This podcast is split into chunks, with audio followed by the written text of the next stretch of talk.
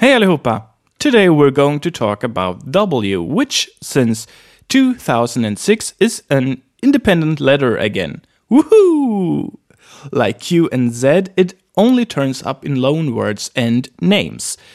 It is not a half vowel like in English, but it is pronounced like a V. We have the following words for you web, which means web. You know, the internet, web. web. And watt, which means what. You know, like in electricity, watt. In English, W can be mute or a half vowel, but loan words are all pronounced like a V sound in Swedish, so listen to this. Wakeboard. Wrestling. Got it?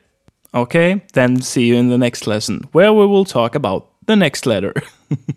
Remember to stop by sayitinswedish.com for additional interactive material for this lesson, videos, and more awesome resources for learning Swedish, and become a part of the Say It in Swedish community.